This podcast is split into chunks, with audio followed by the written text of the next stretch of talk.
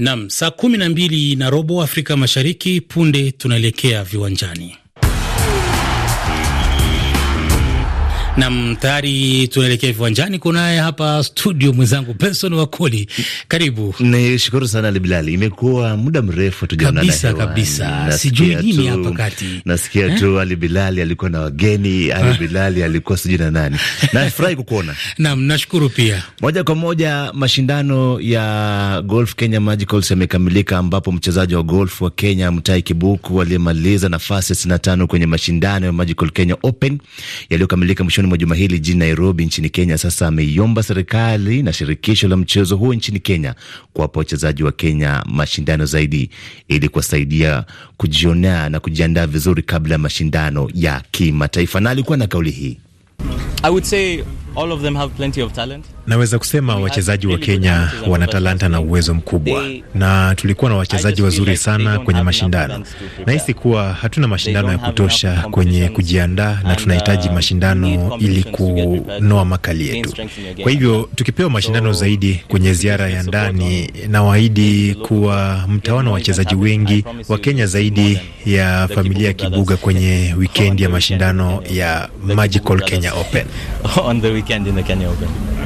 Kumbuka kwamba Ali Bilali Mtai Kibuku alikuwa Mkenya pekee kufuzu katika hatua ya muondoano ye, licha ya kuwa Mkenya alio, ama licha ya kwamba alikuwa Mkenya wa pekee ambaye alishiriki mashindano haya pamoja na wenzake wani. Mashindano ama mchezo wa golf mara nyingi hutajwa kuwa ni ya watu wenye hela. Ali Bilali, sijui kauli yako ni ipi kuhusiana na swala hilo? Ni hivyo, hata ukiona gari la kifahari lile ambalo lilikuwa limetolewa kwanza, unasikia ni gari la kifahari naam, eh, lenye gharama kubwa naam, eh, wachezaji lakini pia eh, ile sa, safu ya maandalizi wote unakutana ni watu lakini ni dana, maana hata mi nimeanza kujifunza na sina pesa. alibilali. Unajua huwezi kusema kwamba ni dana kwa sababu mtu unaangalia ku, kuanzia zawadi ambaye anapewa mshindi, mm -hmm. wachezaji eh, wenyewe, wachezaji wenyewe uh -huh. namna walivyo, una, unaelewa ni kiasi gani eh, tunaweza tukathibitisha kwamba kweli huu mchezo ni watu wenye uwezo. Na Ali Bilali, mbali na hiyo, mechi za kirafiki za timu ya taifa ya Harambee Stars ya Kenya na ya Burundi inafahamika kama uh, timu ya Burundi? Inamba Murugamba eh, za walikuwa wacheze michezo ya kirafiki zilizokuwa zimeratibiwa kuchezwa jijini Nairobi tarehe ishirini na tarehe ishirini na nane mwezi huu wa Machi zimefutwa. Hii ni kulingana na katibu mkuu wa shirikisho la soka nchini Burundi, Jeremaya Manirakiza. Jeremi Manirakiza, naam. Uh, jamaa zamani alikuwa mwandishi wa habari pale redio ya taifa kabla ya kupewa nafasi hiyo Nam. katibu mkuu wa shirikisho la soka pale Burundi amesema kwamba Burundi imejiondoa baada ya shirikisho la soka nchini Kenya FKF kutaka mechi hizo zichezewe nchini Indonesia wala sio Nairobi kama ilivyokuwa imepangwa awali. Kwa hivyo wakasema kwamba watalazimika wao kama Burundi kujiondoa katika mechi hizo za kirafiki. Lakini sasa kwa nini Kenya ikaahirisha ikapeleka huko Indonesia badala ya hapa Kenya? Hayo ni masuala ambayo tutakuwa tunachimba zaidi kuona ni kwa nini walifanya hivyo. Nchini Tanzania, Rais Samia Suluhu Hassan ameahidi tena shilingi milioni tano kwa kila bao litakalofungwa kwa vilabu vya Simba na Yanga katika mashindano ya kombe la shirikisho barani Afrika. Hii si mara ya kwanza, kumbuka kwamba yeye kutoa ahadi hii, na inasemekana kwamba amekuwa akitoa ahadi ambazo alikuwa akitoa pale awali. Amekuwa akisema bao fulani likifungwa, mi nitatoa kiwango fulani cha pesa. Uh, tetesi zinazotufikia katika meza yetu ya michezo zinasema kwamba Sio tetesi, ni kweli kabisa. amekuwa amekuwa akizitoa hizo pesa hizo Naam. kwa sababu yang, Yanga waliposhinda eh, mabao matatu mm -hmm. walipewa milioni kumi na tano na alisema kwamba ikiwa timu yoyote baina ya Simba au Yanga bao moja anatoa milioni tano. Itafurahisha kwamba akiendelea kuzi toa hizo pesa mm -hmm. Na meneja wa zamani wa Arsenal Arsene Wenger yuko nchini Rwanda, Ali Bilali, kuhudhuria mkutano wa sabini na tatu wa shirikisho la soka duniani yani FIFA ambao utafanyika kuanzia tarehe kumi na sita mwezi huu. Mkutano huu utaongozwa na rais wa FIFA Gianni Infantino. Ajenda kuu ya mkutano huu bila shaka itakuwa kumchagua rais wa FIFA, na ikumbukwe kwamba Infantino hana mpinzani katika uchaguzi huu utakaofanyika tarehe kumi na sita na kwamba anawania muhula wa tatu na analenga kuongoza tena FIFA kwa miaka mingine minne. Sijui kauli yako ni ipi? Ah, tumeshuhudia sana mambo kama haya lakini nishukuru sana mwenzangu, tutamatishie hapo kwa leo. Nikushukuru Ali Bilali. Naam, shukran sana na nimkaribishe Minslet Ijai anatujia na makala Mazingira Leo Dunia Yako Kesho.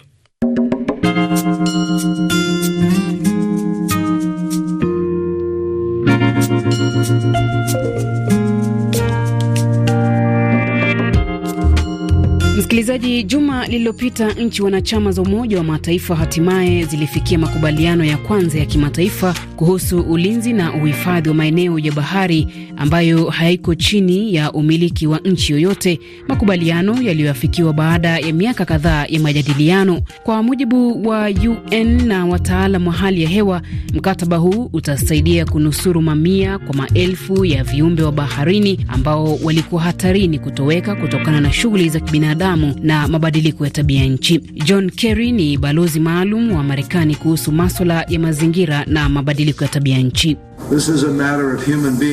Hii ni hatua ambayo inaonyesha binadamu tunaweza kuwa na maamuzi makini na kwenda katika mustakabali wa baadaye ambao hauogopeshi. Ni mustakabali mzuri, hewa safi, maji safi, kutokuwa tegemezi na nchi nyingine, na sasa unaweza tengeneza hata nishati yako tofauti na zamani.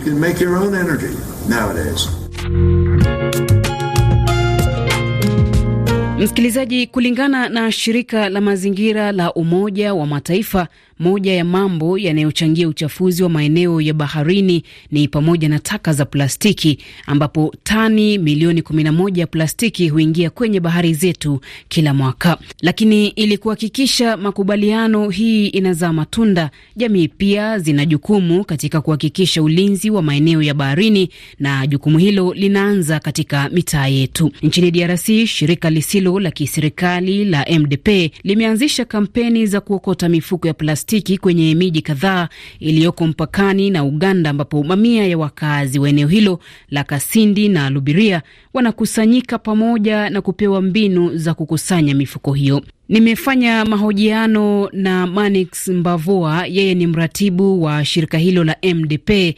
Hiki ni kikundi cha maendeleo cha watu wengi, ambapo leo tutakuwa tunafahamu zaidi kuhusiana na juhudi wanazozifanya kukusanya taka hizi za plastiki. Imekuwa miezi tatu uh, kabla tulianja mradi ya kukusanya yaani hiyo mauchafu ya kauchu plastic, ili kuona namna gani kukinga mazingira kwa mambo fulani fulani ambayo haipani sura vizuri. Na hiyo kampeni tumeanja hapa kwenye boda ni kuonesha government na wakuu viongozi ya kwamba tunatwala boda kwa sababu ni mlango kabambi ya nje Ndiyo maana tulianja hiyo mpango ili tuweze kuonesha wakaaji ya kwamba hiyo kitu inasababisha mambo mengi. Na, na labda baada ya kukusanya mifuko hiyo ya plastiki mnazihifadhi vipi ili zisirudi kutapakaa tena mitaani? Na ya kweli, wakati tunazilogota uh, kwetu ni sisi kuona za wapi zinaweza kufaidika tena ndani ya mazingira, yaani tunapitisha hiyo kitu yenye tunaweza tukifaa reciclage, tunaziweka na zengine tunazichoma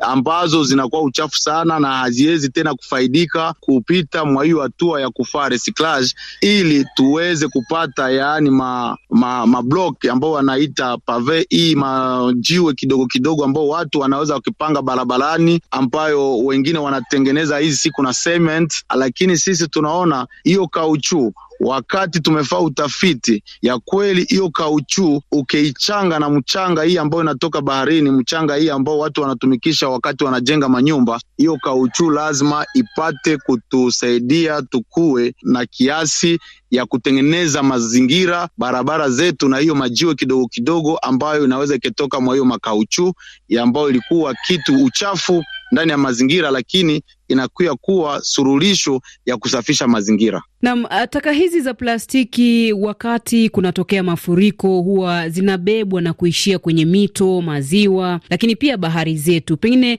mbali na shirika lenu kuwakusanya watu wanajamii kuokota taka hizi za plastiki, je, kuna elimu ambayo mnatoa kwa jamii kuhusu athari ya kutupa ovyo taka hizi za plastiki? Ya kweli Kufatana na uh, mafundisho ambayo tunafaa tunakuwa tukupita kwenye redio gizi. Nashukuru sana wakati umejiunga nasi na tunajua kama sasa sauti yetu itaenda tena mbali kidogo, kwa sababu watu ambao tuko huku nchini tunatumika na wapasha habari wa mloko wa, wa vijiji ili wapate kuhimiza na kuonyesha watu shida ambayo ile inaweza ikahusika, kwa sababu wakati nakuwa ndani ya mazingira mimea haitaota, wakati nakuwa ndani ya mazingira hatutaweza kupanda miti, na tunawaambia kama tukiharibu mazingira na hiyo maplastic, lazima hiyo miti haitaota. Tunaendelea tukimiza mfanyabiashara chumba kwa chumba kwenye soko tulifika kufikia hata kiwango ya kuonesha mkaaji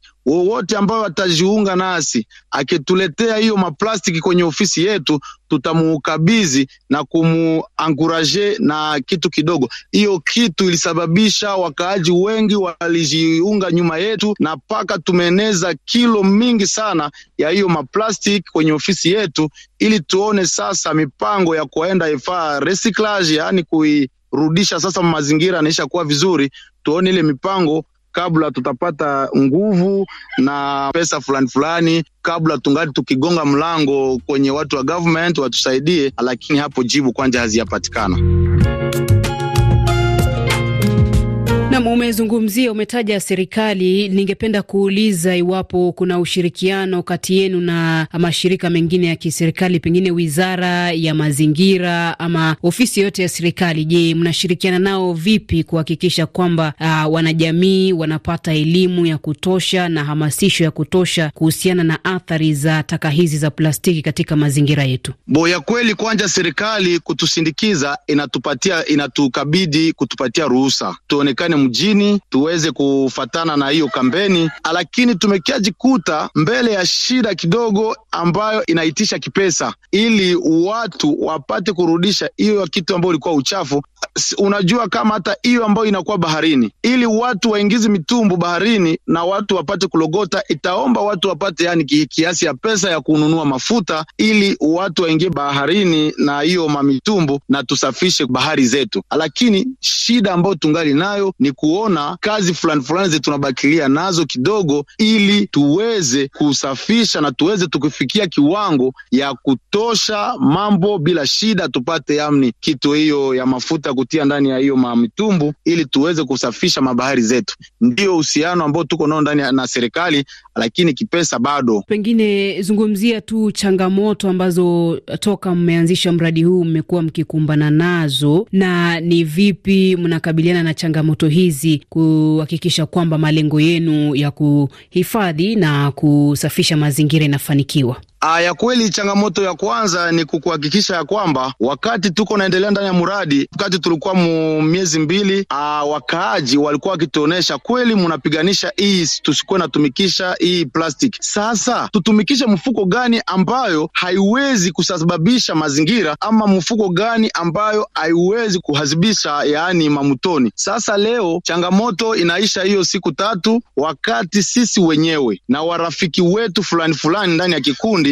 tumeleta na tumekuya tukionyesha wafanyabiashara mfuko ambayo inastahili kutumikishwa, ambayo zinakuwa biodegradable, ambao wakati mtu akitumikisha, lazima wakati utatupa barabarani ama kiwanjani, haiwezi sababisha mazingira. Tumekuya tukionyesha wakaaji wale wale, lakini wafanyabiashara wapato ndogo na wapato kubwa nini inastahili masiku zinakuja wapate kufaa, yaani makomand waitishe wale wakuu viongo, wale wakuu wa maizini makampuni ambao wanawasukumia hii maplastic wapate kuanja wasukumia hii mifuko ambayo inastahili. Na uh, mwisho tu wito wako kwa wanajamii, pengine unatoa wito gani kwao kuhakikisha kwamba mazingira yetu yanalindwa? Ya kweli, mwito wetu ya mwisho tutaitisha wakaaji, wanajamii, tutawasii kila mtu wakati anatumikisha hiyo kitu lazima akikinge vizuri nyumbani ndani ya mazingira yake, na kisha kidogo